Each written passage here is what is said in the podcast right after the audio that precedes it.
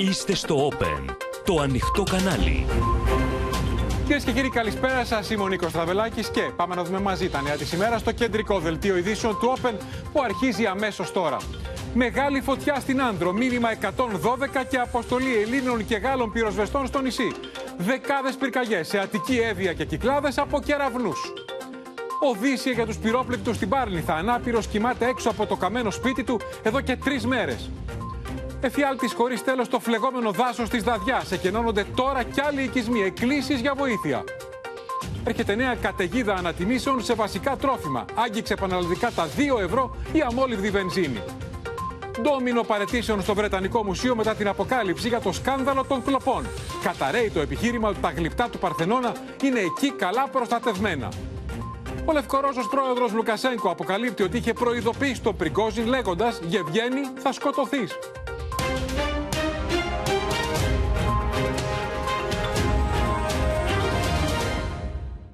Δεκάδες φωτιές, κυρίες και κύριοι, έχουν προκαλέσει από τα ξημερώματα σε Αττική, Εύβοια, Κυκλάδες και Χίο χιλιάδες κεραυνοί που έπεσαν μάλιστα χωρίς βροχή οι περισσότεροι με το φαινόμενο της ξηρής καταιγίδας. Μόνο σε Βάρη, Βούλα και Κοροπή έπεσαν 275 κεραυνοί μέσα σε δύο ώρες. Η κατάσταση είναι πιο σοβαρή αυτή την ώρα στην Άνδρο, όπου κεραυνοί προκάλεσαν δυο πύρινα μέτωπα, εκενώθηκε χωριό με μήνυμα 112, ενώ πριν από λίγο είναι γνωστό ότι η υδροφόρα εθελοντών κάηκε και ο οδηγός την εγκατέλειψε την τελευταία στιγμή μέσα στις φλόγες. Η πυροσβεστική στέλνει ενισχύσεις από την Αττική. Να δούμε το ρεπορτάζ. Αμέσως μετά θα πάμε στην Άνδρο για όλα τα νεότερα.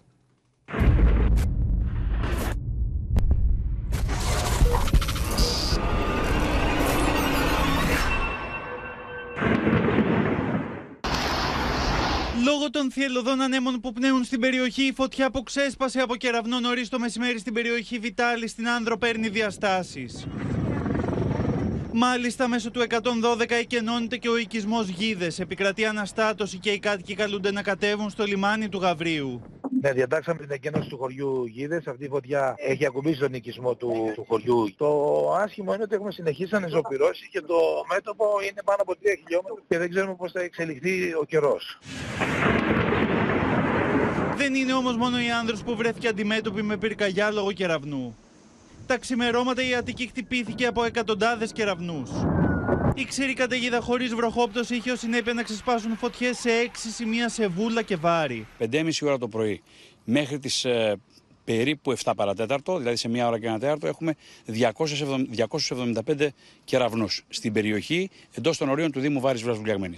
Και πόσες φωτιές ε, προκλήθηκαν και σε ποια σημεία; Προκλήθηκαν έξι φωτιές ε, στα ορεινά στα, και ημιορεινά στους περιαστικούς λόφους ε, που είναι δασικές περιοχές, στη Βούλα αλλά και στη Βάρη. Σε χάρτη που καταγράφει τη δραστηριότητα των κεραυνών, τα δεδομένα σκιαγραφούν την επίθεση από κεραυνούς που δέχτηκαν Αττική, Εύβοια και Κυκλάδες. Ακόμα και κατά τη διάρκεια ζωντανή σύνδεσης της ρεπόρτερ του Open Δήμητρα Σέκη από τις πυρόπληκτες περιοχές τη Πάρνηθα, στο βάθος διακρίνεται η έντονη κεραυνική δραστηριότητα. Λόγω της καμένης γης ε, και των σπιτιών αλλά και των περιουσιών επιχειρήσεων. Μια ξηρή καταιγίδα είναι μια καταιγίδα με κεραυνική δραστηριότητα. Ακούμε βροντές, βλέπουμε κεραυνού, αλλά δεν υπάρχει βροχή.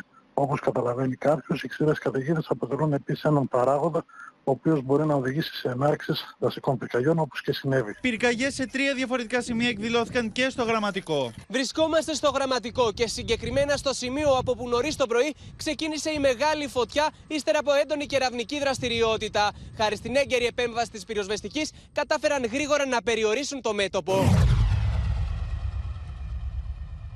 Εδώ κοιμάμαι, υπάρχει από κάτω που είναι κατάμαρο και αυτό κάνω εδώ και κοιμάμαι εδώ. Αυτό το γλίτωσα, κάει και μέσα εκεί, το πέταξα να το μαξιλαροθήκη για να κοιμάμαι. Συγκλονίζει η ιστορία του κύριου Χαράλαμπου, ενός πυρόπληκτου άνδρα που έχασε το σπίτι του στην καταστροφική πυρκαγιά μαζί και τους κόπους μιας ολόκληρης ζωής. Πλέον το σπίτι του βρίσκεται στην αυλή του οικοπαίδου του, σε ένα χώρο που έχει διαμορφώσει ο ίδιος και κοιμάται πάνω σε ένα κομμάτι ξύλο μέσα σε ένα sleeping bag. Είμαι αμέα με 72% αναπηρία.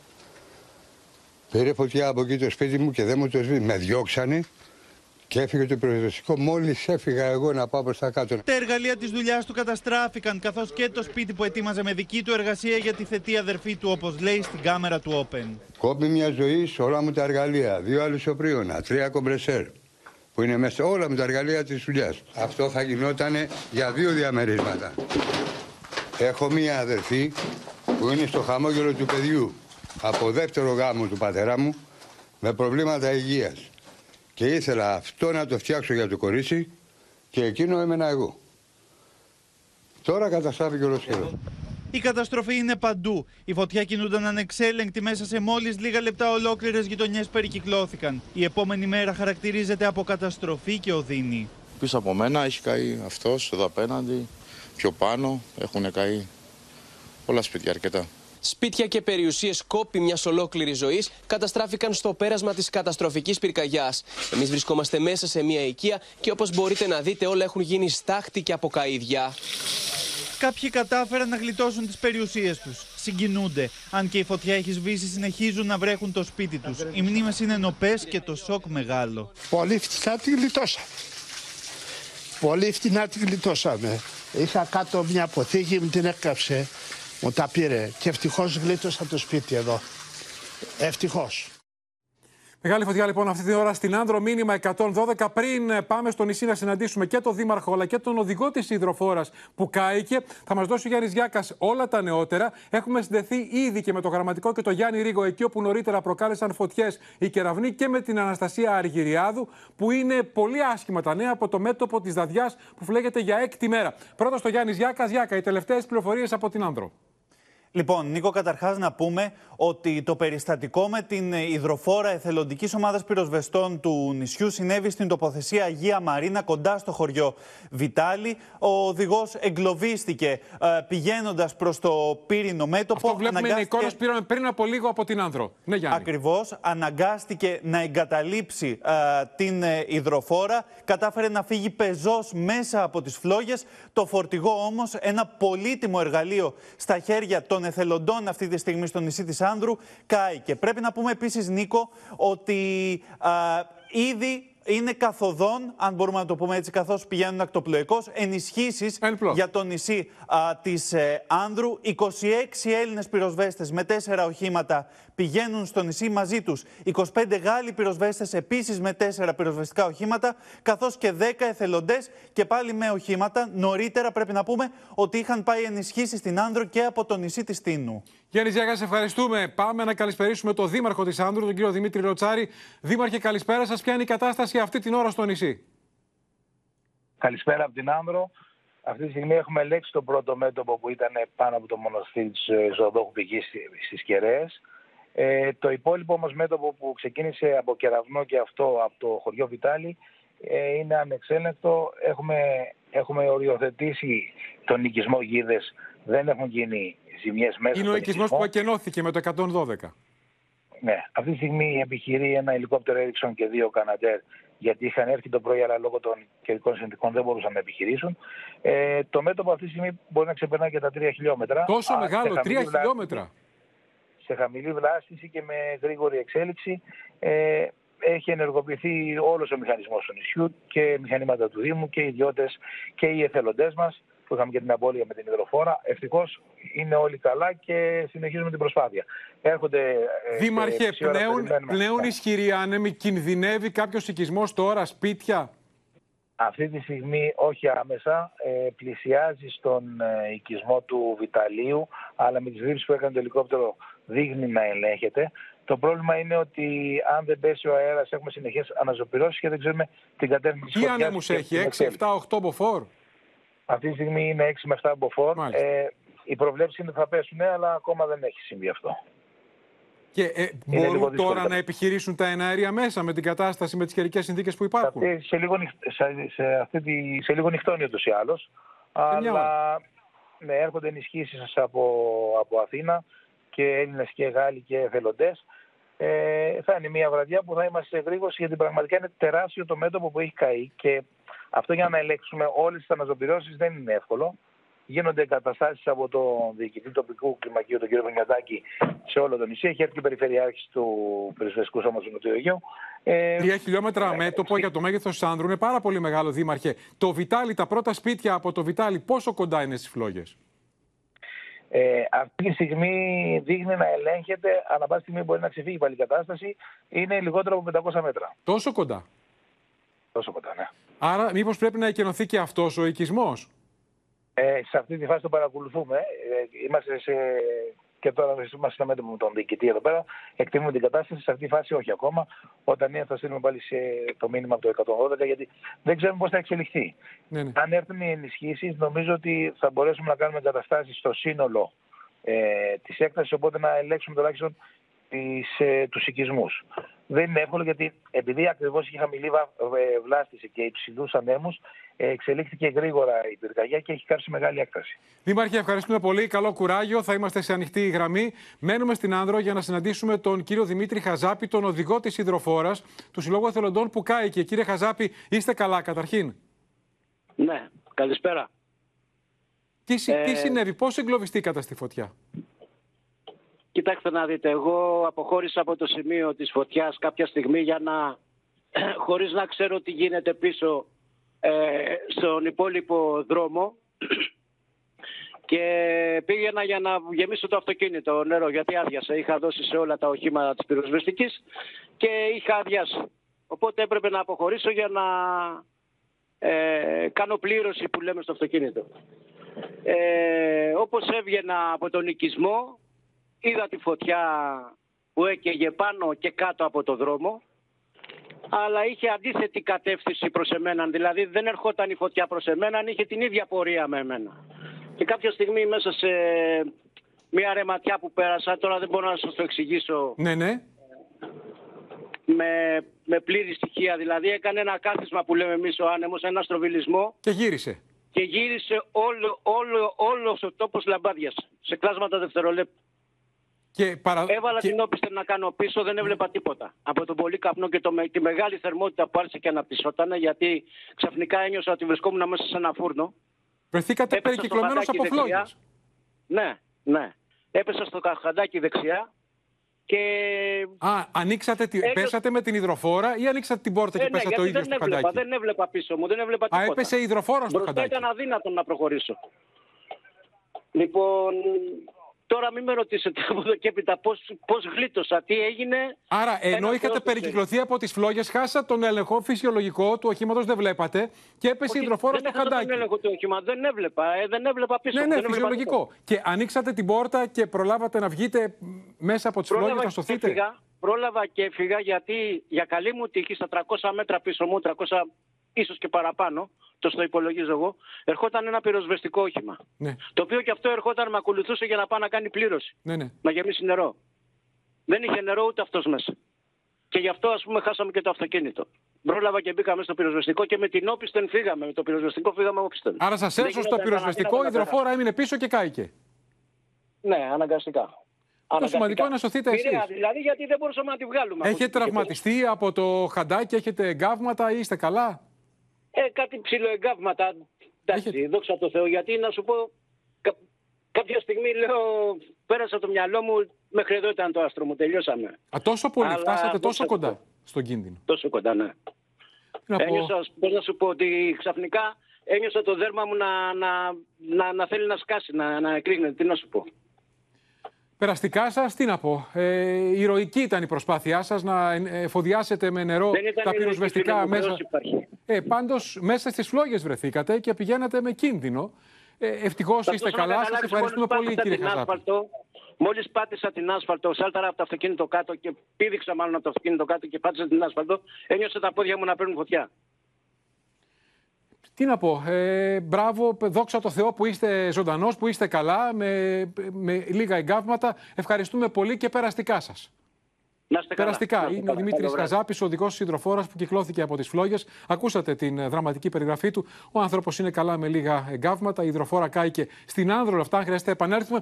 Πάμε τώρα στο γραμματικό να συναντήσουμε τον Γιάννη Ρίγο. Είναι μία από τις πολλές περιοχές της Αττικής, τις οποίες ξέσπασαν Γιάννη φωτιές από το πρωί ω το μεσημέρι. Από κεραυνούς που έπεσαν, το είδαμε στο ρεπορτάζ, χωρίς βροχή οι περισσότεροι, με το φαινόμενο της ξηρής καταιγίδας. Εκεί στο γραμματικό ήταν μία από τις μεγαλύτερες. Έτσι ακριβώς. Το πιο επικίνδυνο σημείο λοιπόν. Εμείς βρισκόμαστε, Νίκος, στο σημείο 0. Εδώ που νωρίς το πρωί, λίγο μετά τις 9, ε, έπεσε ένας κεραυνός και ξέσπασε μεγάλη φωτιά. Αρκετά επικίνδυνο το συγκεκριμένο σημείο, το χαρακτήρισαν οι πυροσβέστες. Γι' αυτό το λόγο λοιπόν μένουν εδώ σε επιφυλακή μέχρι αυτήν την ώρα. Ισχυρή δύναμη της πυροσβεστικής από την Νέα Μάκρη με υδροφόρες αλλά και πυροσβεστικά οχήματα. Ήδη έχουν μπει και παραμένουν μέσα στην καμένη έκταση και κάνουν συνεχώς κατάσβεση ε, στο σημείο έτσι ώστε να μην υπάρξει κάποια νέα ε, αναζωπήρωση. Είναι ε, αρκετά δύσκολο εδώ το. Ήταν αρκετά δύσκολο, μας έλεγαν το σημείο, γιατί υπήρχαν και άνεμοι το πρωί, αλλά δεν είναι το μοναδικό. Ε, ήταν σε έξι εστίες υπήρξαν στην Αττική σήμερα, σε γραμματικό, καλέτζι, μαραθώνα, βαρνάβα, βάρη και βούλα. Ε, λόγω της ε, κατάστασης με την έντονη κεραυνική δραστηριότητα, περισσότεροι από 270 κεραυνοί σε όλη την ε, Αττική. Γι' αυτό τον λόγο λοιπόν είχαμε έντονη ε, κεραυνική δραστηριότητα και ε, αρκετές αιστείες φωτιάς που δημιούργησαν λόγω των κεραυνών και της ξηρής καταιγίδας. Βλέπουμε παρόλα αυτά ότι όσον αφορά το κομμάτι της Πάρνηθας, να δώσουμε και από εκεί μια εικόνα με τις αναζωπηρώσει, συνεχίζονται και εκεί υπάρχουν ισχυρές πυροσβεστικές δυνάμεις κοντά στο κάστρο της Φυλής. Εκεί παραμένει το δύσκολο μέτωπο, το οποίο πάει σαφώς καλύτερα. Υπάρχει καλύτερη εικόνα. Μέχρι αυτήν την ώρα όμως συνεχίζουν να κάνουν κατάσβεση από αέρος για να το περιορίσουν εντελώς και να μην κινδυνεύσει άλλο το παρθένο δάσος.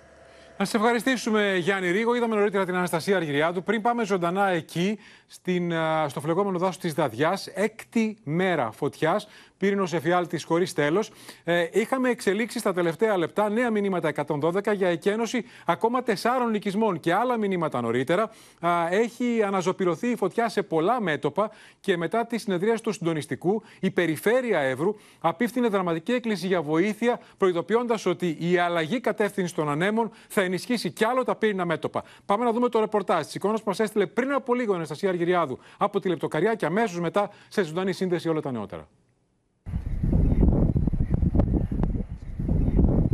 Η μάχη με τις φλόγες δίνεται για 8η ημέρα στα πύρινα μέτωπα του Εύρου.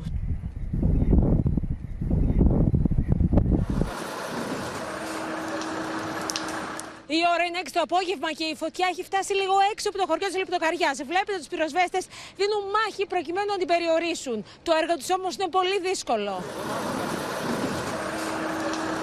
Στι δυνάμεις κατάσβεσης συνδράμει πλέον και ο στρατός. Άνδρες του στρατού με φορτωτή δημιουργούν αντιπυρικέ ζώνε έτσι ώστε η φωτιά να μην απειλήσει το χωριό της Λεπτοκαριάς. Δραματική πάλι η κατάσταση. Συνεχίζει το, το ίδιο πράγμα όπως όλες τις μέρες. Οι άνδρες πυροσβεστικοί ενεργούν σε δύσβατα μονοπάτια μέσα στο δάσος Δαδιά, έτσι ώστε να μην ξεφύγει η φωτιά προς το Εθνικό Πάρκο. Πάμε για τριαθιέ. Πάμε αλλού, υπάρχει, υπάρχει άλλη αιστεία, πάμε να σώσουμε αλλού. Στη Δαδιά και στις Τρεις Βρύσες είναι δύο από τα επικίνδυνα ενεργά μέτωπα. Εθελοντές υλοτόμοι μαζί με δασικούς υπαλλήλους και πυροσβέστες έχουν κάνει μια γραμμή άμυνας ώστε να προστατεύσουν το κομμάτι του δάσους που έχει μείνει ανέγκυκτο από την πυρηνή λέλαπα. Τα πράγματα ήταν σήμερα πάρα πολύ δύσκολα. Έχει σκορπιστεί πάρα πολύ η φωτιά. Προσπαθούμε να κάνουμε μικρές αντιπυρικές ζώνες και να κόψουμε τις αιστείες της φωτιάς. Ήδη από το πρωί σβήσαμε δύο αιστείες φωτιάς και σκορπίζεται πάρα πολύ φωτιά υπάρχει.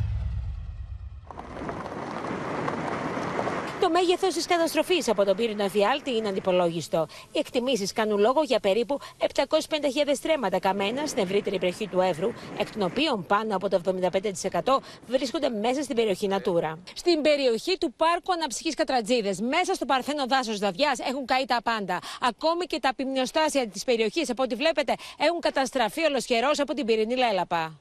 Πολλά μέσα έρχονται, αυτοκίνητα, αεροπλάνα, κόσμος πηγαίνει, αλλά η φωτιά δεν πτωείται καθόλου. Προχωράει εκεί που, που θέλει να προχωρήσει. Πυροσβεστική, έχοντας το δόγμα ότι να μην καεί άνθρωπος και να μην καούν οικισμοί, περιμένει τη φωτιά πάνω σε ασφάλτινους δρόμους και όχι στις, στους δασικούς και στις αντιπυρικές ζώνες. Δραματική έκκληση απευθύνει τοπική φορείς για ενίσχυση των εναέρων και πήγαιων δυνάμεων που επιχειρούν στη Δαβιά μετά την έκτακτη συνεδρίαση του Συντονιστικού Οργάνου Πολιτικής Προστασίας του Νομού Εύρου. Η κατάσταση φαίνεται ότι δυστυχώς επιδεινώνεται. Να έχουμε ακόμη περισσότερα, ακόμη περισσότερα εναέρια μέσα, καθώς επίσης και ενίσχυση των επίγειων δυνάμεων. Σήμερα προέχει να διαφυλάξουμε ακόμη ό,τι μπορούμε να σώσουμε. Το επόμενο 48ωρο θεωρείται πολύ κρίσιμο, καθώς από τη Δευτέρα αναμένεται οι άνεμοι να γυρίσουν νοτιάδε, αυξάνοντας τον κίνδυνο η καταστροφή να είναι ολοκληρωτική. Πάμε λοιπόν στην Δαδιά που φλέγεται για έκτη μέρα, κυρίες και κύριοι, ο Εύρος συνολικά για 8. Η Αναστασία Αργυριάδου μετακινείται από σημείο σε σημείο. Αναστασία, καλησπέρα. Α, Διότι είναι Νίκο, συνεχή τα μηνύματα ο τις Εύρος- τελευταίες ώρες. 112. Ο Εύρος φλέγεται για 8η μέρα. Στην κυριολεξία, αν γυρίσουμε με την κάμερα του Δημήτρη Τσιοπλού και κοιτάξουμε γύρω μας, παντού υπάρχουν ενεργά μέτωπα. Εμείς είμαστε λίγο κάτω από την Εσήμη, μεταξύ Εσήμης και Λεπτοκαριά. Εδώ λοιπόν έχουμε ένα ενεργό μέτωπο το οποίο το μάχονται για τον περιορισμό του οι πυροσβέστες από χθες. Ήμασταν και στο σημείο και χθες το απόγευμα. Εκεί που νόμιζαν ότι το περιόριζαν, βλέπετε ότι έχει πάρει ανεξέλεγκτες διαστάσεις και πάλι και είναι πολύ κοντά στην κορυφογραμμή του χωριού.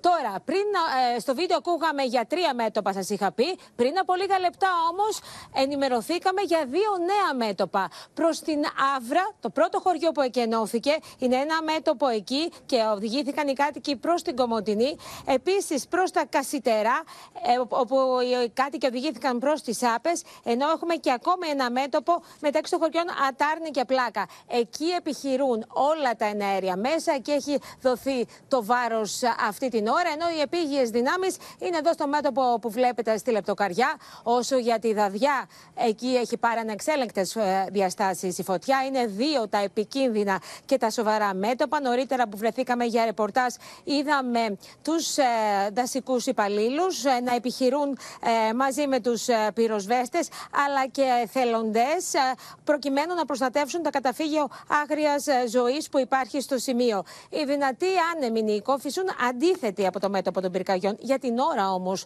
ωστόσο, ακούσαμε τον αντιπεριφερειάρχη του νομού, τον Δημήτρη τον Πέτροβιτς, να κάνει έκκληση έτσι ώστε να έρθουν και άλλες δυνάμεις στην περιοχή. Διότι από Δευτέρα οι άνεμοι θα γίνουν νότιοι. Αυτό σημαίνει ότι η φωτιά θα πάρει ανεξέλεκτες διαστάσεις. Ήδη έχει καταστραφεί ε, το οικολογικό περιβάλλον, οι δασικές εκτάσεις ε, τεράστιες εδώ στον Εύρο. Και αν ε, οι άνεμοι γυρίσουν νότιοι, η καταστροφή θα είναι ολοκληρωτική. Αναστασία, έχουν καεί μετρημένα μέχρι προχθές το βράδυ 723.000 στρέμματα στον Εύρο. Μιλούμε για τη μεγαλύτερη φωτιά στην χώρα μας και στην Ευρώπη τις τελευταίες δεκαετίες. Τι φταίει και δεν μπορεί να ελεγχθεί η φωτιά στη Δαδιά που καίει για έκτη μέρα. Και συνεχώς τα Με πράγματα το τους, πρωί ε, ήταν καλύτερα όταν μιλούσαμε. Και κάποια στιγμή προς το μεσημέρι είχαμε το ένα 112 μετά το άλλο. Τι φταίει; με, με τους δασικούς υπαλλήλους που μιλούσαν νωρίτερα στο μέτωπο της Δαδιάς μου είπαν ότι έχουν ξεπεράσει τα 750.000 ε, τα στρέμματα της καμένης γης.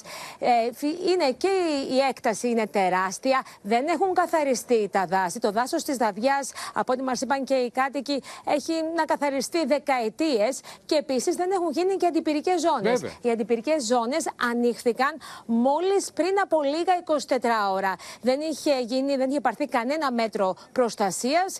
Επομένως ε, δεν ε, μπόρεσαν να συγκρατήσουν οι πυροσβέστες με όλες τις δυνάμεις που έχουν καταβάλει τόσο οι Έλληνες όσο και οι Ευρωπαίοι. Είδαμε τους Ρουμάνους, τους Τσέχους, είδαμε πυροσβεστικές δυνάμεις από την Κύπρο, ακόμη και από την Αλβανία. Αλλά δυστυχώς δεν μπορούν να συγκρατήσουν τη δυναμική αυτή της πύρινης λέλαπας. Αναστασία Αργιάδου, να σε ευχαριστήσουμε. Τι να πει κανείς; Θλίψη για τον Εύρο που φλέγεται για 8η μέρα έκτη δαδιά. Πάμε αμέσω στη Μίνα Καραμίτρου, διότι έχουμε νεότερα για τους εμπριστές και κυρίως για τον εμπριστή που είχε συλληφθεί στην ε, Εύβοια Μίνα. Κα- στη- Έναν 20χρονο Νίκο, ο οποίος κατηγορήθηκε για πέντε πυρκαγιές στην ε, περιοχή. Θέλω να σας πω λοιπόν ότι σήμερα πήρε το δρόμο για τις φυλακές. Ο εμπριστή της Καρίστου είναι αυτός. Ναι, ακριβώς. Ο οποίος, ξαναλέω, φέρεται να έχει βάλει πέντε φωτιές στην περιοχή και τώρα πια βρίσκεται στη φυλακή. Έχει προφυλακιστεί. Επίσης, να σας πω ότι σύμφωνα με ένα tweet του Υπουργού ε, Κλιματικής Κρίσης, του, του κυρίου Κικίλια, η πυροσβεστική Νίκο από την αρχή της αντιπυρικής περίοδου, δηλαδή από την 1η Μαου, έχει συλλάβει 119 άτομα για εμπρισμό από αμέλεια και 27 από πρόθεση. Και πα- μέσα σε αυτούς, βέβαια, θα πρέπει να προσθέσουμε και τις συλλήψεις που έχει κάνει η ελληνική αστυνομία, δηλαδή 18 συλλήψεις. Και δεν είναι μόνο, Νίκο, οι συλλήψεις που γίνονται, είναι και τα πρόστιμα τα οποία πέφτουν. Είναι χαρακτηριστικό, θέλω να σας πω, ότι σήμερα η πυροσβεστική εντόπισε στοιχείο 30-40 άτομα τα οποία είχαν κατασκηνώσει, είχαν ανάψει φωτιές, έκαναν μπάρμπεκιου. Οι πυροσβέστες λοιπόν τους έκαναν παρατήρηση ότι θα έπρεπε κανονικά να σβήσουν τις, τη φωτιά, να μην συνεχίσουν το μπάρμπεκιου και να απομακρυνθούν για τους ευνόητους λόγους από το σημείο που ήταν. Εκείνοι δεν ήθελαν και βέβαια έπεσε το σχετικό διοικητικό πρόστιμο. Να σε ευχαριστήσουμε, Μίνα Καραμίτρου. Τώρα, κυρίες και κύριοι, έρχονται στο φως νέα στοιχεία από την Υπηρεσία Χαρτογράφησης Κοπέρνικους και το Ευρωπαϊκό Παρατηρητήριο για τα Δάση. Στοιχεία που πραγματικά χτυπούν το ένα καμπανάκι μετά το άλλο για την Αττική. Μετά θα δούμε συνολικά για την υπόλοιπη χώρα. Το 1 τρίτο των δασών της Αττικής έχει καεί από φωτιές τα τελευταία 7 χρόνια. Πάμε να δούμε πρώτα το χάρτη από το α, ΜΕΤΕΟ. Βλέπετε τις σημαντικότερες φωτιές τα τελευταία 7 χρόνια στην Αττική και Πάμε να δούμε, μέσα είναι και η Πάρνηθα, πάνω από 60.000 στρέμματα αυτή η φωτιά α, που ε, είχαμε μέχρι και χθες το βράδυ της συνεχής αναζωπυρώσεις και πάμε να δούμε τώρα με βάση αυτό, ε, να το μεταφράσουμε σε αριθμούς, πάμε στην επόμενη κάρτα. Βλέπουμε λοιπόν ότι από το 2017 έως σήμερα κάηκαν 600.000 στρέμματα σε 12 μεγάλες πυρκαγιές στην Αττική. Συνολικά, όχι μόνο δάση, συνολικά 600.000 στρέμματα. Πάμε στην επόμενη κάρτα. Μόνο το 2021 και φέτος κάηκαν 400.000 στρέμματα. Από τα 600 τα 400.000 το 21 και το 23. Και αυτό που σας έλεγα για τα δάση, από τα 1.230.000 στρέμματα δάσους που έχουμε συνολικά στην Αττική, κάηκαν 405.000 στρέμματα, το 1 τρίτο, τα τελευταία 7 χρόνια. Το 1 στα 3 στρέμματα δάσους στην Αττική έχει γίνει στάχτη τα τελευταία 7 χρόνια. Και με αυτά τα δεδομένα, κυρίες και κύριοι, είναι προφανές ότι οι επιστήμονες προειδοποιούν. Μας έλεγε νωρίτερα η Αναστασία Γεριάδου, δεν είναι μόνο η Αττική, είναι όλη η Ελλάδα. Έβλεπα νωρίς το πρωί στο Open ειδικούς να λένε για τη δαδιά ότι προτείνουμε χρόνια τώρα να διχοτομηθεί το δάσος και δεν μας ακούνε. Και οι προειδοποίησεις και για τις επιπτώσεις στο περιβάλλον έρχονται η μία μετά την άλλη, αλλά και για πιθανές πλημμύρες. Διότι δεν υπάρχει τίποτα να συγκρατήσει το, το νερό. Ζώνες καμία. καμία. Καμία σας λέω, πυροσβεστικό δεν μπορούσε να ανέβει απάνω. Μια μεγάλη καταστροφή από την πύρινη λέλαπα που βρήκε ανοχήρωτη για ακόμη μια φορά την Αττική. Και τώρα με τις πρώτες βροχές να κάνουν την εμφάνισή τους στην Αττική, οι ειδικοί κρούν καμπανάκι κινδύνου για τις πλημμύρες που θα ακολουθήσουν. Θα έχουμε τις ε, ε, καταστροφές οι οποίες ακολουθούν μια πυρκαγιά που θα είναι διάβρωση του εδάφους, ε, απώλεια ύδατος, με αποτέλεσμα να έχουμε μείωση της ποιότητας ζωής σε πολύ μεγάλο βαθμό. Αυτά τα έργα της ε, αντιπλημμυρικής προστασίας να γίνουν άμεσα, ε, νωρίς δηλαδή το φθινόπωρο πριν ξεκινήσουν οι βροχές. Να κάνουμε τα λεγόμενα αντιπλημμυρικά έργα αμέσως μετά τη φωτιά για να μην υπάρξουν πλημμύρες και διαβρώσεις. Στον Εύρο, όπου η μεγαλύτερη φωτιά των τελευταίων 21 ετών στην Ελλάδα έχει κάψει μέχρι τώρα πάνω από 720.000 στρέμματα. Η απόγνωση από την τεράστια οικολογική καταστροφή αλλά και ο φόβος για το μετά είναι μεγάλος. Πρέπει να δοθούν άμεσα ε, χρήματα σε συνεργεία, να γίνουν εργολαβίες, να μπουν μέσα, να κάνουν ε, τις σκοπές όλων αυτών των δέντρων των οποίων ε, έχουν καεί πλήρως, γιατί το πεύκο πλέον αυτό που έχει καεί δεν ξανά θα σκάσει από κάτω. Ο κορμός, ο κυρίω κορμός θα παραμείνει ξερός, να γίνουν αντιπλημμυρικά φράγματα τεχνητά. Την ίδια ώρα η οργή των κατοίκων της Δαδιά για την ανυπαρξία πρόληψης στο δάσος που γίνεται στάχτη ξεχυλίζει. Δεν πάρθηκε απολύτως κανένα μέτρο. Κανένα. Ε, είδατε και πέρσι, κάηκε το μισό του δάσος. Που δεν είχε γίνει τίποτα τόσα χρόνια. Τίποτα. Τα στοιχειώδη δηλαδή. Ούτε μια αντιπυρική ζώνη. Δεν είναι δυνατόν να είναι η φωτιά σήμερα και να σήμερα να ανοίγουμε ζώνες αντιπυρικές. Αυτά δεν γίνονται. Δεν γίνονται αυτά. Δεν έγιναν ποτέ τίποτα. Δυο δρόμοι κεντρικοί μέσα. Μη για τα πουλιά, μη για τα πουλιά, έγινε ζόγκλα και τελείωσε τα αποτελέσματα, τα αποτελέσματα αυτά. Όπως λένε οι αντιπυρικές ζώνες που θα ήταν ικανές να περιορίσουν το καταστροφικό πύρινο πέρασμα δεν έγιναν ποτέ. Δεν είναι όμως μόνο αυτό, αφού όπως λένε, χωρίς δασοπυροσβέστε είναι αδύνατο να αντιμετωπιστεί αποτελεσματικά η φωτιά. Ήταν λάθος που πήγε η δασοπυρόσβεση πριν από 25 χρόνια στην πυροσβεστική και να σας πω γιατί. Γιατί ο Δασάρχης ήταν ε, αυτός που γνώριζε τους δρόμους μέσα στο, στην περιοχή. Αυτός έκανε τους δρόμους. Αυτός ε, ε, κατε, κατεύθυνε τους υλοτόμους όταν χρειαζόταν να πάνε να κόψουν σε, σε συγκεκριμένο σημείο που ήξερε ότι θα κατευθυνθεί η φωτιά. Οι ειδικοί επισημαίνουν ότι εάν υπήρχε δασοπυροσβεστικό σώμα, θα έσπευδαν αμέσως στο σημείο με τις πρώτες φλόγες για να περιορίσουν τη φωτιά. Πρέπει να επανέλθει αυτό το λεγόμενο δασό, δασοπυροσβεστικό σώμα. Πρέπει άμεσα να φτάσουμε στην πυρκαγιά. Στα 15 λεπτά πρέπει να χτυπήσουμε αυτό που λέμε την πυρκαγιά. 40 χρόνια είμαι στο βουνό δασεργάτης. Ήταν το δασαρχείο παλιά, είχε τα δάση, έρχονταν που έκοβαν ξύλα στην πλαγιά, στο βουνό, μας μάζευαν, πήγαιναμε, την έζυγαν με, την κλαδαρά που λέμε, το κλαδί. Τη φωτιά τη σβήναμε. Αλλά τώρα δεν αφήνουν. Η πυρκαγιά έχει κάψει το 1 τρίτο των δασικών εκτάσεων του νομού Εύρου με τεράστιες επιπτώσεις στον πρωτογενή τομέα, γεγονός που πολλοί εκτιμούν ότι θα πέσει το βιωτικό επίπεδο των κατοίκων.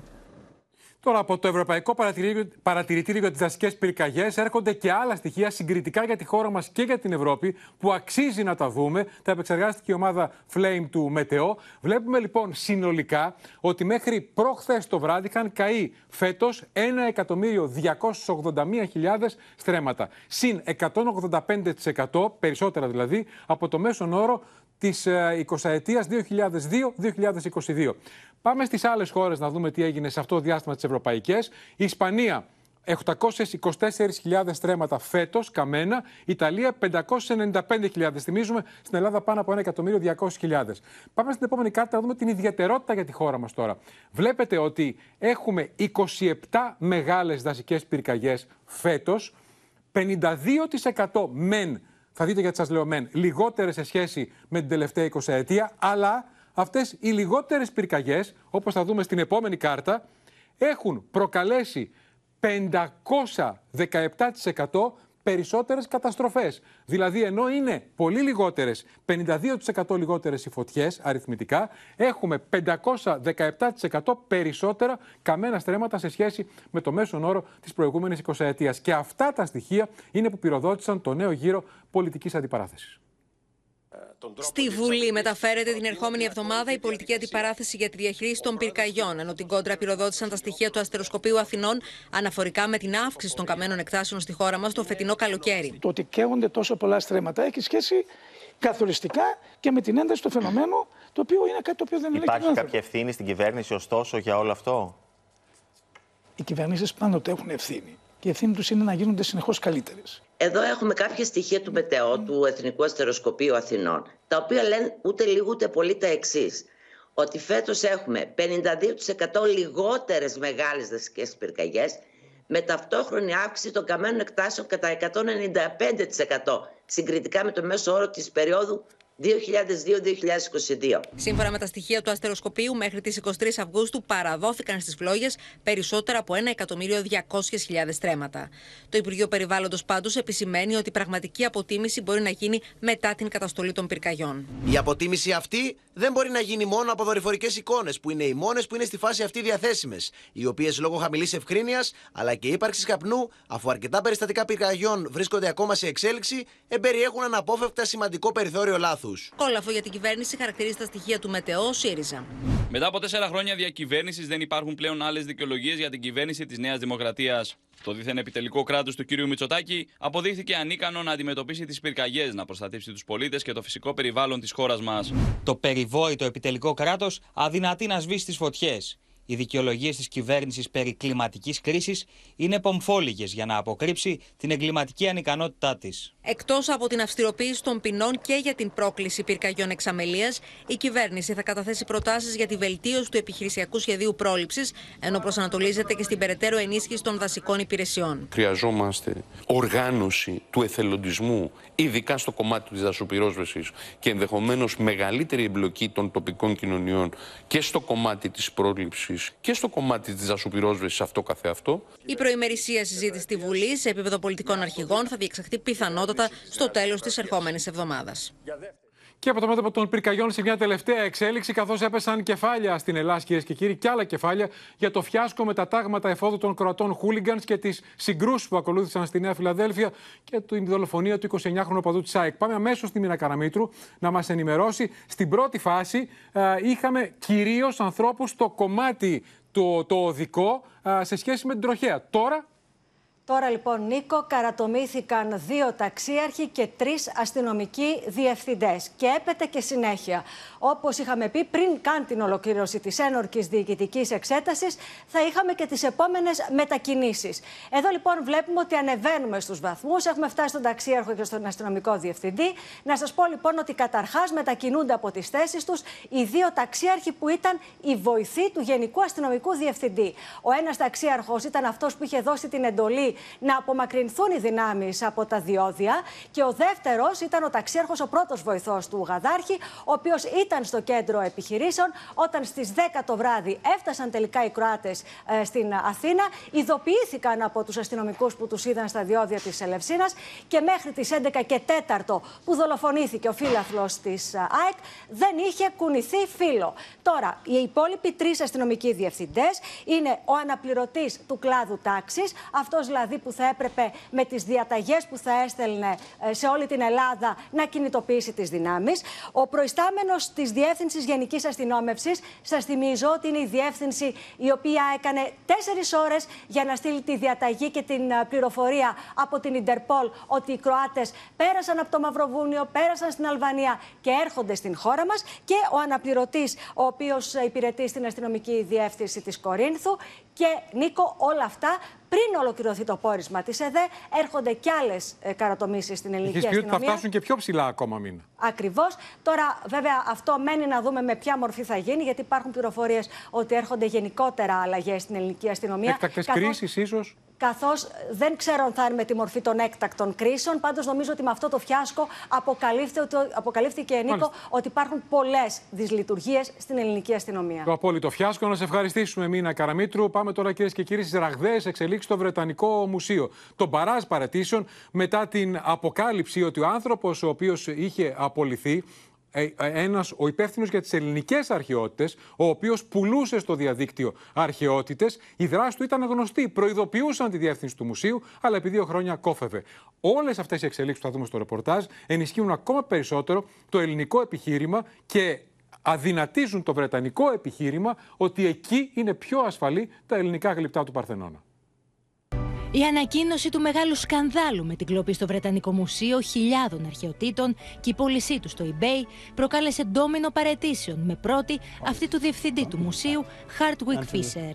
It is evident the British Museum did not respond as comprehensively as it uh, should have in response to the warnings in 2021 and uh, to the problem that has now fully emerged. The responsibility for that failure must ultimately rest with the director.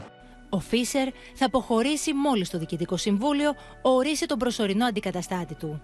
Λίγη ώρα μετά την ανακοίνωσή του, παρετήθηκε και ο υποδιευθυντής του μουσείου, Τζόναθαν Βίλιαμς. Είναι ο τρίτος υπάλληλος που αποχωρεί μετά την απόλυση του υπεύθυνου για τις ελληνικές συλλογές, Πίτερ Higgs. sounds to me as though there was something of a cover up going on in the museum because of the very severe reputational damage that this might do. And of course, what's actually happened means that the reputational damage is far, far worse. uh, chair of the Board of Trustees of uh, the British uh, Museum, admitting uh, there that confidence has been lost in the museum, saying that the board will work hard to restore that confidence. Δεν είναι όμως μόνο η κλοπή χιλιάδων εκθεμάτων που κάνει το σκάνδαλο τεράστιο, αλλά και η προσπάθεια συγκάλυψης από το Φεβρουάριο του 2021, όταν καταξιωμένος Αντικέρ ενημέρωσε τη διεύθυνση ότι εντόπισε στο eBay αρχαία νομίσματα που άνοικαν στο μουσείο, ενώ ακολούθησαν κι άλλες καταγγελίες, με το Βρετανικό να δηλώνει ότι οι κατηγορίες είναι αβάσιμες. I banged my head against the British Museum wall and I just couldn't get these people to listen,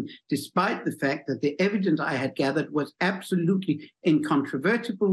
There was n- no innocent explanation. Μετά την παρέτηση του διευθυντή του Βρετανικού Μουσείου Φίσερ, ο πρόεδρος του μουσείου George Osborne προχώρησε σε μια παραδοχή βόμβα, μιλώντας στο ραδιόφωνο του BBC. Δεν είναι όλα τα αντικείμενα καταγεγραμμένα και καταχωρημένα σωστά. Κάποιος που γνωρίζει τι δεν έχει καταγραφεί έχει μεγάλο πλεονέκτημα στην περίπτωση που θέλει να κλέψει αντικείμενα.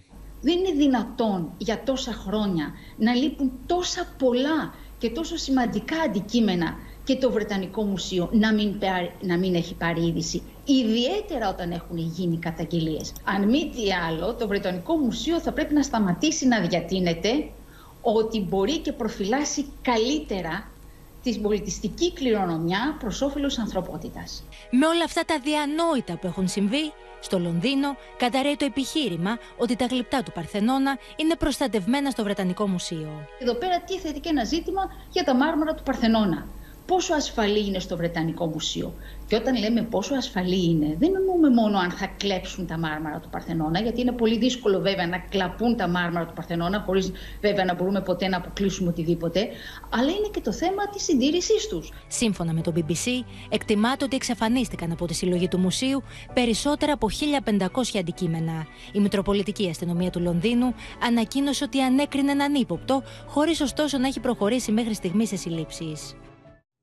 Απίστευτε αποκαλύψεις. Εδώ ταιριάζει το κοίτα ποιος μιλούσε τόσο καιρό ότι τα κρατάμε τα γλυπτά του Παρθενώνα, γιατί εδώ είναι πιο ασφαλή. Είναι προφανές ότι βρισκόμαστε μπροστά σε καταιγιστικές εξελίξεις. Τώρα, πάμε στο θέμα που μας έδωσε χαμόγελα μέσα σε αυτό το μαύρο τοπίο. Η Ελλάδα ετοιμάζεται να γκρεμίσει τα τείχη για να υποδεχθεί σε δύο ώρες από τώρα τον παγκόσμιο πρωταθλητή στο Μήκος, τον Μίλτο Τεντόγλου, ο οποίος μας έκανε για ακόμα μια φορά υπερήφανους. Το γλέντι στη γενέτειρά του στα Γρεβενά καλά κρατεί, ενώ ο ίδιος ανέβασε ένα βίντεο μαζί με τον αρχιτέκτονα, τον άνθρωπο που κρύβεται πίσω από τις επιτυχίες του Τεντόγλου, τον Γιώργο Πομάσκη, τον προπονητή του, για να εξηγήσει τι συνέβη με τον γραμματέα του Σέγας και τον παππού του την ώρα που ε, του ετοίμασαν θερμή υποδοχή συναθλητές του στη Βουδαπέστη.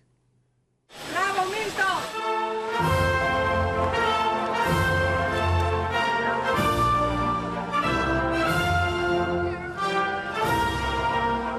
Μίλτο Τεντόγλου έχει ανεβάσει ξανά την Ελλάδα στην κορυφή του κόσμου και ο εθνικός ύμνος ακούγεται απ' άκρη σ' άκρη για χάρη του σπουδαίου Έλληνα άλτη.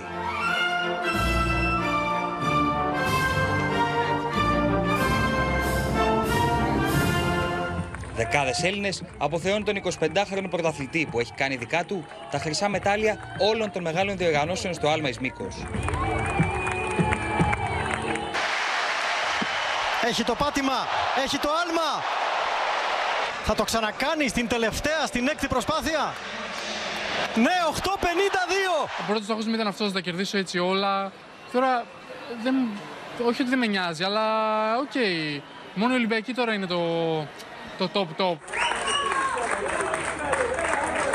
Ο παππούς του Μίλτου Τεντόγλου ήταν στο πλευρό του στη Βουδαπέστη και ο πρώτος που χαιρέτησε ο Έλληνας πρωταθλητής όταν επέστρεψε στο ξενοδοχείο της Ελληνικής Αποστολής. Η κίνησή του να αποφύγει αρχικά τον πρώτο ειδικό γραμματέα του ΣΕΓΑ Παναγιώτη Δημάκο παρερμηνεύτηκε και ο Τεντόγλου μαζί με τον προπονητή του Γιώργη Πομάσκη ξεκαθάρισαν την κατάσταση. Εγώ, παιδιά, χθε αυτό που έγινε που δεν χαιρέτησε τον κύριο Δημάκο, ο οποίος είναι φίλος μου και τον ξέρω πολλά χρόνια, είναι γιατί είχα να τον παππού μου ε, πάνω από δύο χρόνια και ψέματα, ένα χρόνο και ο παππούς μου έχει πρόβλημα υγείας, πολύ σοβαρό και ταξίδεψε μέχρι εδώ και ήθελα απλά να του δώσω τη χαρά να το χαιρετήσω πρώτα.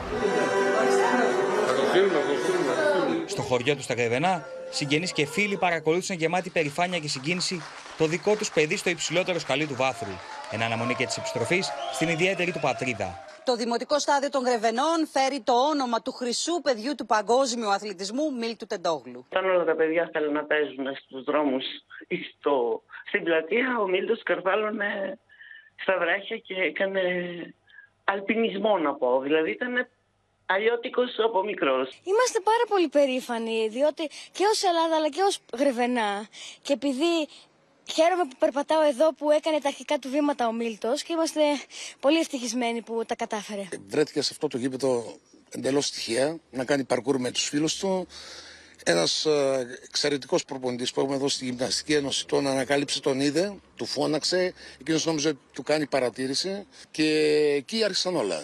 Πάντα τον άκουγα που έλεγε όλοι γι' αυτό προσπαθούμε ε, να περάσουμε το άλμα και εγώ και οι φίλοι μου αλλά ε, έτυχε να είμαι εγώ πρώτος. Το βλέπαμε από μικρό που ήταν εδώ πέρα στο γήπεδο. Ε, πηδούσε τα κάγκελα, τις κερκίδες. Πάντα άξιος να είναι και ο καλύτερος. Μας ανέβασε στα ύψη και το χωριό μου την Ελλάδα παγκοσμίως. Η Παγκόσμια Ομοσπονδία Στίβου ανακοίνωσε τα χρηματικά έπαθλα των κορυφαίων αθλητών. Ο Μίλτος Τεντόγλου θα εισπράξει 64.772 ευρώ, ενώ η Αντιγόνη Τρισμπιώτη για το χάλκινο μετάλλιο στα 35 χιλιόμετρα βάδιν θα λάβει 20.356 ευρώ. Οι δύο πρωταθλητές επιστρέφουν από τη Βουδαπέστη στην Ελλάδα απόψε σε 9 και 10. Πάμε να δούμε τώρα τα νεότερα στο θρίλερ με τον θάνατο του επικεφαλής των μισθοφόρων της Βάγνερ και βγαίνει Πριγκόζιν. Οι Αμερικανοί επιμένουν ότι ανατείναξαν το αεροπλάνο του έξω από τη Μόσχα με βόμβα. Έχει προκαλέσει αίσθηση ο διάλογος που αποκάλυψε μπροστά στις κάμερες ο Λευκορώσος πρόεδρος Λουκασένκο. Ο διάλογος που είχε με τον Πριγκόζιν. Του είχα πει, λέει, πρόσεχε και βγαίνει, θα σκοτωθείς. Λίγο αργότερα διευκρίνησε, για να μην θεωρηθεί ότι εννοούσε θα τον σκοτώσει ο Πούτιν, ότι αυτή, λέει, είναι πολύ εραστεχνική δουλειά για να την πιστώσουμε στον Πούτιν. Τα συνεργεία της Υπηρεσίας Εκτάκτων Αναγκών μεταφέρουν τα τελευταία τμήματα του τζετ από το σημείο όπου συνετρίβει, με αποτέλεσμα να χάσει τη ζωή του αρχηγός της Βάγνερ Γευγένη Πριγκόζιν και άλλα υψηλόβαθμα στελέχη τη μισθοφορική εταιρεία. Όλε οι σωροί και τα μαύρα κουτιά του αεροσκάφου εντοπίστηκαν και ανασύρθηκαν. В ходе первоначальных следственных действий на месте падения самолета обнаружены тела 10 погибших. Для установления их личностей проводятся молекулярно-генетические экспертизы. Στη Λευκορωσία, ο πρόεδρο Λουκασέγκο υποστήριξε πω είχε προειδοποιήσει τον Πριγκόζιν ότι κινδυνεύει η ζωή του μετά την απόπειρα ανταρσία κατά τη ρωσική στρατιωτική ηγεσία, τονίζοντα πω οι ενέργειέ του ισοδυναμούσαν με αυτοκτονία. Я ему говорю, Жень, ну ты понимаешь, ты погубишь людей и сам погибнешь. Ну, в пылу этот человек только с фронта, а, черт с ним, погибну и так далее. Я ему говорю, Жень, ну я сейчас тебе вышлю веровку и кусок мыла. Не-не-не, я так не хочу, я героем погибну. Και ενώ μυστήριο καλύπτει ακόμη τα αίτια τη συντριβή του τζετ, Αμερικανοί αξιωματούχοι επιμένουν πω στο αεροσκάφο είχε τοποθετηθεί βόμβα. A bomb on board that plane likely blew it up. Two US officials tell ABC News. This new close up view of one wing and landing gear suggesting the plane did break up midair. Την ίδια ώρα, βρετανικά μέσα ενημέρωση κάνουν σενάρια για το ποιο θα μπορούσε να είναι ο διάδοχο του Πριγκόζιν. Have a look at this man, Andrei Avayanov. Um, he is the uh, head of what you would call the dirty tricks uh, department of the GRU, which is military intelligence. And it looks as if President Putin is, would like to put him in charge of Wagner in Africa. Και όλα αυτά ενώ οι ρωσικές αρχές ανακοίνωσαν πως αναχέτησαν δύο ουκρανικά drones στα περίχωρα της Μόσχας και στο Μπέλγκοροντ με απολογισμό έξι τραυματίες. Στο Κίεβο, ο Βολοντίμι Ζελένσκι ζητά να επισπεύσει η Δύση την παράδοση των μαχητικών F-16, την ώρα που η Ουάσιγκτον εκτιμά πως ο Ουκρανικός στρατός έχει καταφέρει να σπάσει τις γραμμές άμυνας των ρωσικών δυνάμεων στη Ζαπορίζια, στα νότια της Ουκρανίας. Τώρα, όσο προκάλεσαν αίσθηση τα όσα απίστευτα αποκάλυψε ο Λουκασένκο για το διάλογο που είχε με τον Πριγκόζιν και το πρόσεχε θα σκοτωθείς, άλλο τόσο αίσθηση έχουν προκαλέσει και τα όσα είπε ο Αμερικανός πρόεδρος Biden για τη φωτογραφία του Ντόναλτ Τραμπ μέσα στη φυλακή που έμεινε για 20 λεπτά όταν παραδόθηκε στην Ατλάντα με τις κατηγορίες της απόπειρας ανατροπής του εκλογικού αποτελέσματος του 2020. Πάντως, όλα τα αμερικανικά μέσα συμφωνούν σε ένα πράγμα. Ότι αυτή η φωτογραφία θα είναι το μεγάλο όπλο του Τραμπ στη φαρέτρα του για τις επόμενες αμερικανικές εκλογές. Η φωτογραφία του Ντόναλτ Τραμπ από τη σύντομη κράτησή του στη φυλακή της Ατλάντα έχει κάνει το γύρο του κόσμου και έχει σχολιαστεί ποικιλοτρόπως.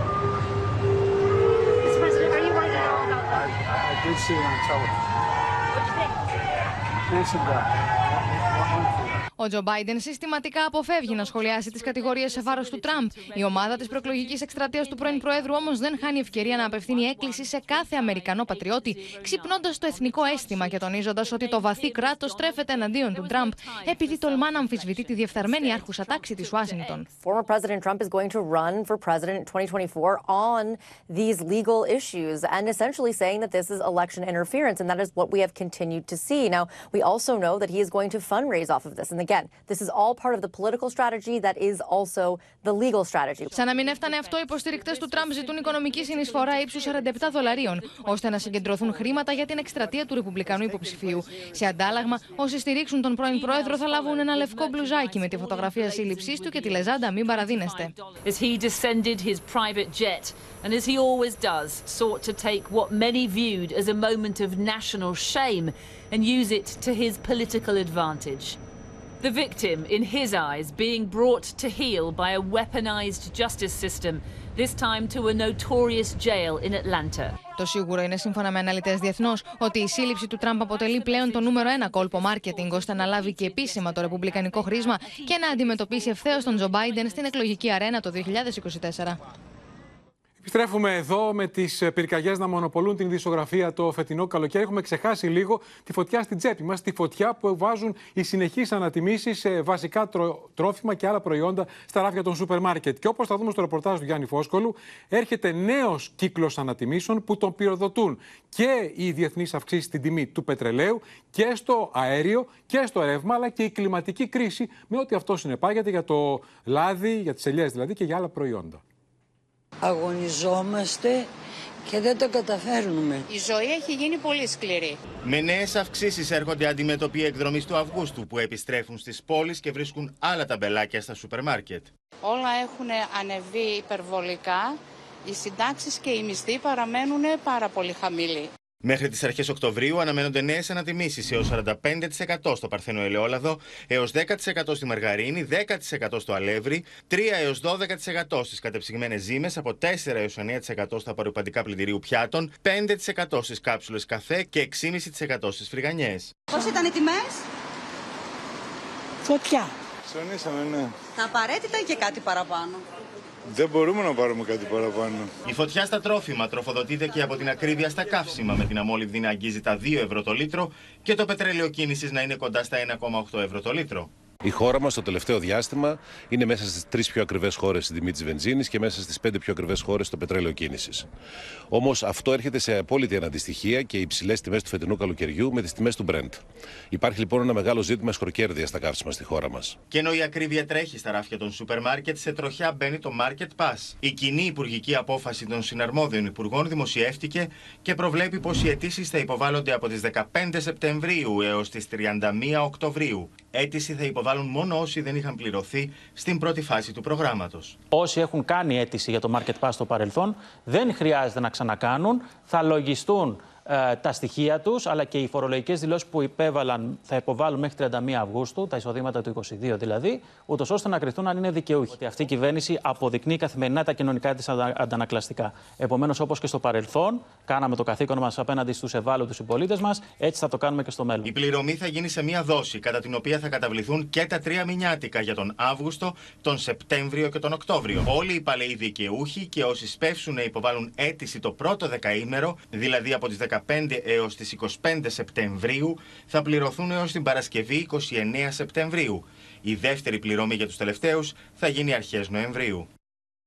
Και είναι μαζί μας ο Γιάννης Φόσκολο. Καλησπέρα, Γιάννη, με όλα τα νεότερα. Καταρχήν για τη βενζίνη, που πλησιάζει πανελλαδικά ο μέσος όρος στα 2 ευρώ το λίτρο. Είμαστε μία ανάσα από τα 2 ευρώ το λίτρο και συνεχώς η τάση είναι αυξητική. Δηλαδή από την 1η Ιουλίου, όπως θα δούμε και στο γράφημα, ναι, ναι. η τάση είναι συνεχώς αυξητική. Είμαστε ένα 8,63 ευρώ το λίτρο 1η Ιουλίου και έχουμε φτάσει 1,991, δηλαδή μόλις μία ανάσα, όπως είπες, από τα 2 ευρώ το λίτρο. Ε, βέβαια, όπως θα δούμε στο χάρτη που έχουμε ετοιμάσει, ναι, ναι. σε 27 από τους 51 νομούς της χώρας έχουμε ξεπεράσει τα 2 ευρώ το λίτρο. Ενδεικτικά, μόνο να πούμε μερικές περιοχές, Μαγνησία, Λέσβο, Φωκίδα, βλέπουμε τα νησιά του Ιωνίου και τη Σάμο. Και βεβαίως, στην επόμενη φάση του χάρτη, οι Κυκλάδες, η Κρήτη, τα Δωδεκάνησα, αλλά και η Βρυτανία, τα Λοκαρνανία, αρκετέ περιοχές της υπηρετικής Ελλάδας είναι πια μέση τιμή, όχι μέση μέγιστη τιμή. τιμή. Υπάρχουν νησιάς Κυκλάδες που έχει 2,40 Έτσι, βεβαίως, βεβαίως. Υπάρχουν τιμές 2,40 και 2,45. Η μέση τιμή, ο μέσος όρος δηλαδή, είναι πάνω από τα 2 ευρώ το λίτρο σε 27 ήδη νομούς από τους 51 της χώρας. Αυτός είναι ο μεγάλος πονοκέφαλος στα καύσιμα. Θα δούμε πώς θα εξελιχθεί η πρόβλεψη θα πυροδοτήσει νέες ανατιμήσεις στα ράφια. Ακριβώς. Ακριβώς. Βλέπουμε και τι γίνεται με την ακρίβεια στα τρόφιμα. Και υπάρχει όμως και ένας δεύτερος πονοκέφαλος που ναι. αυτός έρχεται από το φυσικό αέριο, από το μέτωπο του φυσικού αερίου. Έφτασε 53. Κοίταξε, έφτασε. Εδώ είμαστε το Φεβρουάριο, οι προβλέψεις για το Φεβρουάριο του 2024. Α, ναι. Σήμερα είμαστε στα 35 ευρώ η Μεγαβατόρα. Ωστόσο, οι προβλέψεις αυτή τη στιγμή για το πού θα πάει η τιμή. Άρα τόσο κλείνονται συμβόλαια τώρα. Έτσι, ακριβώς. Το, το φθινόπωρο και το χειμώνα είναι ότι θα φτάσουμε μέχρι τα 53 ευρώ η Μεγαβατόρα. Δηλαδή, οι προβλέψεις είναι ότι θα έχουμε ακόμα υψηλότερες τιμές στο φυσικό αέριο και μένει να δούμε πώς αυτές οι τιμές θα επηρεάσουν και τις τιμές του ηλεκτρικού ρεύματος. Και το ρεύμα έχει αρχίσει να πηγαίνει προς τα πάνω. Αν συνυπολογίσουμε και το λάδι και τα σιτηρά λόγω πολέμου και το ρύζι, είναι ένα εφιαλτικό κοκτέιλ. Να σε ευχαριστήσουμε, Γιάννη Φόσκολο. Πάμε στο ΣΥΡΙΖΑ, κυρίε και κύριοι, που επίσης τον έχουμε ξεχάσει. Πλησιάζει μια εβδομάδα μας χωρίζει από το συνέδριο του κόμματος, δύο από την εκλογή της ε, νέας ηγεσίας και στον αέρα είναι το debate των τεσσάρων υποψηφίων λόγω διαφωνιών, όπως θα δούμε στο ρεπορτάζ του Χρήστου Τσιγουρή. Στον αέρα μοιάζει να βρίσκεται στο ΣΥΡΙΖΑ η διεξαγωγή debate μεταξύ των τεσσάρων διεκδικητών τη ηγεσία. Ο Ευκλήδη Τσακαλώτο, με μια ανάρτησή του, αφού γνωστοποίησε συμφωνία των τεσσάρων για ανοιχτή συζήτηση στην πρώτη Νομαρχιακή Επιτροπή Πειραιά, άναψε κόκκινο στην τηλεμαχία λόγω της δύσκολης συγκυρίας από τις καταστροφικές πυρκαγιές. Βιώνουμε ένα δραματικό καλοκαίρι με πυρκαγιές που προκαλούν ανυπολόγιστη καταστροφή στη χώρα και αναδεικνύουν με τον πιο οδυνηρό τρόπο την αναποτελεσματικότητα μιας τραγικής κυβέρνησης και ενός ανήμπορου κράτους. Κατά συνέπεια, η πρόταση για ένα debate, με όρους μάλιστα τηλεοπτικού θεάματος, θα πρέπει να ειδωθεί υπό το φως των νέων δεδομένων, αφού ενδεχόμενη διεξαγωγή του μέσα σε αυτό το κλίμα θα έδειχνε αδιαφορία για την κοινωνία και τις πραγματικές της ανάγκες. Άμεση απάντηση έδωσαν πάντως συνεργάτες του Στέφανου Τζουμάκα, οι οποίοι μίλησαν για ανακρίβειες στην ανάρτηση Τσακαλώτου σε σχέση με τα όσα συμφωνήθηκαν μεταξύ των εκπροσώπων τους. Σημειώνοντας μάλιστα ότι είναι άλλο το debate και άλλο η συζήτηση στην Ομαρχιακή Πειραιά. Αυτή η πρόταση δεν έχετε σε αντιδιαστολή με την πρόταση για τη διενέργεια τηλεοπτικού διαλόγου με την ευθύνη είτε της ΕΡΤ είτε κάποιου άλλου καναλιού εθνικής εμβέλειας. Εχμηρά σχολίασαν την τοποθέτηση Τσακαλώτου και οι συνεργάτες του Νίκου Παπά, ο οποίος ζητά επίμονα τη διεξαγωγή debate. Πόσο αποκρουστικό θα ήταν να σηκωθούν οι τόνοι, να γίνουν χτυπήματα κάτω από τη ζώνη, άλλο τόσο αποκρουστικό και αδιάφορο θα είναι εάν κρύψουμε τις υπαρκτές πολιτικές μας διαφωνίες κάτω από το πλοίο. Ανοιχτή σε τηλεοπτική συζήτηση των τεσσάρων δηλώνει η Έφη Αχτσιόγλου, προκρίνοντας όμως τις θεματικές συζητήσεις σε ήπια πολιτική συγκυρία και όχι υπό το βάρος των καταστροφικών πυρκαγιών. Ο ΣΥΡΙΖΑ Προοδευτική Συμμαχία πρέπει να δυναμώσει, πρέπει να ανασυνταχθεί γρήγορα για να μπορέσει να εκφράσει μια μαχητική και δομική αντιπολίτευση απέναντι στη Νέα Δημοκρατία. Σε στελέχη και μέλη του ΣΥΡΙΖΑ, σε Λάρισα και Βόλο, μίλησε ο Ευκλήδης Τσακαλώτος. Αυτό που χρειάζεται ο ΣΥΡΙΖΑ Προοδευτική Συμμαχία είναι ένα σχέδιο μακροπρόθεσμο για την ανάκαμψη του κόμματός μας, για την ανάκαμψη της αριστεράς. Δεν μας λείπει το αριστερόμετρο. Μας λείπει η συγκρότηση, η αξιοπιστία και η επάρκεια ως εναλλακτική προοδευτική λύση για τη χώρα. Στις 2 Σεπτεμβρίου εκπνέει η προθεσμία υποβολής άλλων υποψηφιωτήτων για την ηγεσία του ΣΥΡΙΖΑ. Ζωντανά στο Χρήστο Τσιγουρί, ο οποίο θα μας ενημερώσει, καλησπέρα Χρήστο, για επίθεση που καταγγέλει ότι δέχτηκε ο δημοσιογράφος και εκδότης Κώστας Βαξεβάνης, αλλά και μέλη της οικογένειάς του. Η επίθεση που δέχτηκαν έγινε το βράδυ της Παρασκευής σε ταβέρνα στην Εύβοια, όταν κάποιος άγνωστος κινήθηκε απειλητικά εναντίον του και τελικά κατάφερε κάποια χτυπήματα εναντίον συγγενικού του προσώπου, επειδή, όπως ο ίδιος υποστήριξε, ε, όταν αποκάλυψε ο κ. Βαξεβάνης 10-11 χρόνια πριν τη λίστα Λαγκάρντ, είχε μέσα το όνομά του και καταθέσεις του στην Ελβετία. Την επίθεση αυτή, την οποία έδωσε στη δημοσιότητα ο ίδιος, καταδικάζει ο ΣΥΡΙΖΑ και βεβαίως υπάρχει καταδίκη και από την Ένωση Συντακτών. Μπορούμε να δούμε ένα χαρακτηριστικό απόσπασμα που αναφέρει ότι το Διοικητικό Συμβούλιο της ΕΣΗΕΑ καταδικάζει την επίθεση εναντίον του Κώστα Βαξεβάνη και μελών της οικογένειάς του από επιχειρηματία, το όνομα του οποίου περιλαμβανόταν στη λίστα Λαγκάρντ.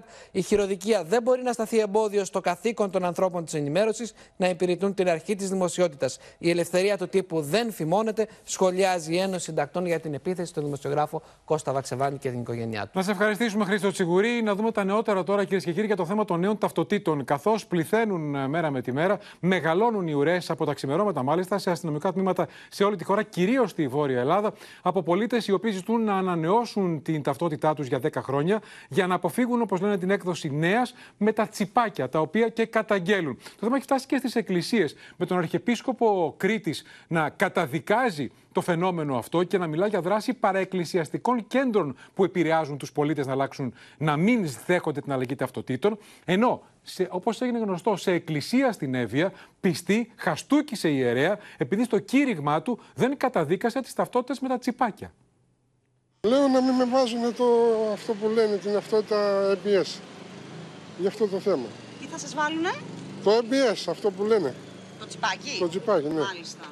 Από τον Εύρο μέχρι την Κρήτη, εκατοντάδες πολίτες ηραίουν στα αστυνομικά τμήματα. Θέλουν να επανεκδώσουν ταυτότητα παλαιού τύπου για να αποφύγουν την έκδοση νέας, αφού φοβούνται, όπως λένε, το ηλεκτρονικό φακέλωμα.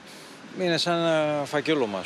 Σε κεντρική αστυνομική υπηρεσία της Θεσσαλονίκης έχουν κλειστεί περισσότερα από 2.000 ραντεβού μέχρι τα τέλη Οκτωβρίου. Η ένταση πολλές φορές ανεβαίνει στα ύψη, ενώ οι αστυνομικοί σε κάποιες περιπτώσεις δέχονται και απειλές. Φτάνουν στο σημείο να απειλούν ακόμη και συναδέλφους με μηνύσεις ότι δεν θέλουν να τους εξυπηρετήσουν. Οι ουρές είναι τελείωτες, ενώ πολλοί ξενυχτούν έξω από τα αστυνομικά τμήματα. Εδώ, εδώ την έβγαλα όλη τη νύχτα. Μεγάλη ταλαιπωρία. Εχθές πάλι ήμουν εδώ Μας διώξαν, πήραν 30 μέσα, μας διώξανε. Υπάρχει μια μεγάλη ταλαιπωρία. Έρχονται, τους βλέπουμε τους ανθρώπους, ξενυχτάνε έξω από το αστυνομικό μέγαρο και από άλλες αστυνομικές υπηρεσίες, όχι μόνο του Ηρακλείου, αλλά όλης της Ελλάδας. Τις ουρές στα αστυνομικά τμήματα όλης της χώρας, αλλά και τους φόβους όσων λένε όχι στις νέες ταυτότητες, σχολίασε ο Υπουργός Επικρατείας. Τι πρόβλημα υπάρχει με αυτές τις ταυτότητες, ακούω.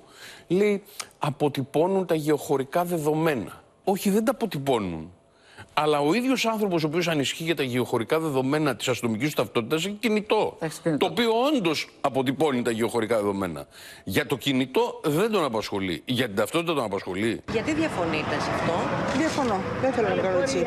Την ένταση ανεβάζει στα ύψη και ο φανατισμός κάποιων. Στα ψαχνά ευεία, 45χρονη χαστούκησε ιερέα όταν της είπε να μην πιστεύει ό,τι διαβάζει στο διαδίκτυο για τις νέες ταυτότητες. Είμαστε όλοι μας σε μια σύγχυση και πολλές φορές και σε μια βιασύνη που δεν υπάρχει λόγος ούτε για το ένα ούτε για το άλλο. Δόξα τω Θεώ. Κρατούμε την πίστη μας, την ομολογία μας και πάμε μπροστά. Στο Ρέθυμνο και το Ηράκλειο Κρήτης πραγματοποιήθηκαν ήδη τα πρώτα συλλαλητήρια κατά των νέων ταυτοτήτων.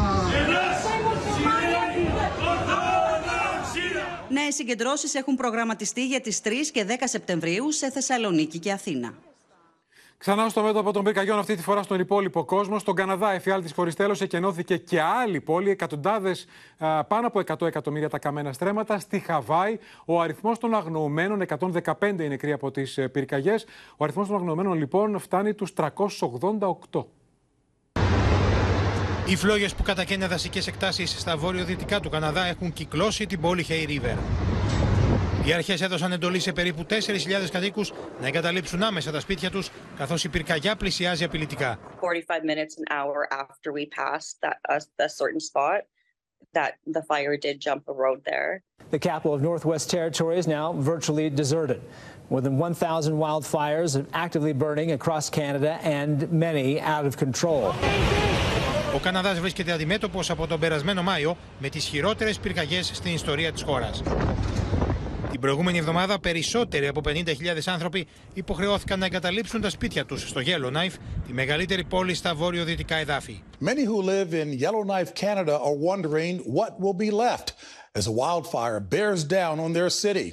The only highway out was packed with evacuees today, while others waited for flights. Σε ολόκληρο τον Καναδά έχουν καεί φέτος περισσότερα από 150 εκατομμύρια στρέμματα δάσους. Αριθμός διπλάσιος σε σχέση με το προηγούμενο ρεκόρ που είχε καταγραφεί στον Καναδά το 1989. Στη Χαβάη, όπου 115 άνθρωποι έχασαν τη ζωή τους από τις πυρκαγιές στις αρχές Αυγούστου, στο Μάιο δόθηκε λίστα ονομάτων για εκατοντάδες κατοίκους που ακόμη αγνοούνται. The list of 388 names which came out last night has already produced a great deal of information. Η παραλιακή πόλη Λαχάινα με πληθυσμό 12.000 ανθρώπους έγινε στάχτη απ' άκρης άκρη. Σε απόγνωση βρίσκονται οι κάτοικοι. Within minutes, our whole neighborhood was covered in smoke and we were just fighting not to get out of here. Οι αρχές παραδέχτηκαν πως υποτίμησαν την ταχύτητα της πυρκαγιάς, ενώ πολλοί κάτοικοι αναγκάστηκαν να πέσουν στη θάλασσα για να γλιτώσουν. Και στο σημείο αυτό, κυρίες και κύριοι, 11 λεπτά πριν από του 8 ολοκληρώθηκε και απόψε το κεντρικό δελτίο ειδήσεων. Μείνετε στο Open. Αμέσως τώρα ο Τάσος Δούση με τις εικόνες μας μεταφέρει στην υπέροχη Βενετία. Και στις 9 έρωτας φυγάς. Από όλους εμάς ευχές για ένα χαρούμενο Σαββατόβραδο. Γεια σας.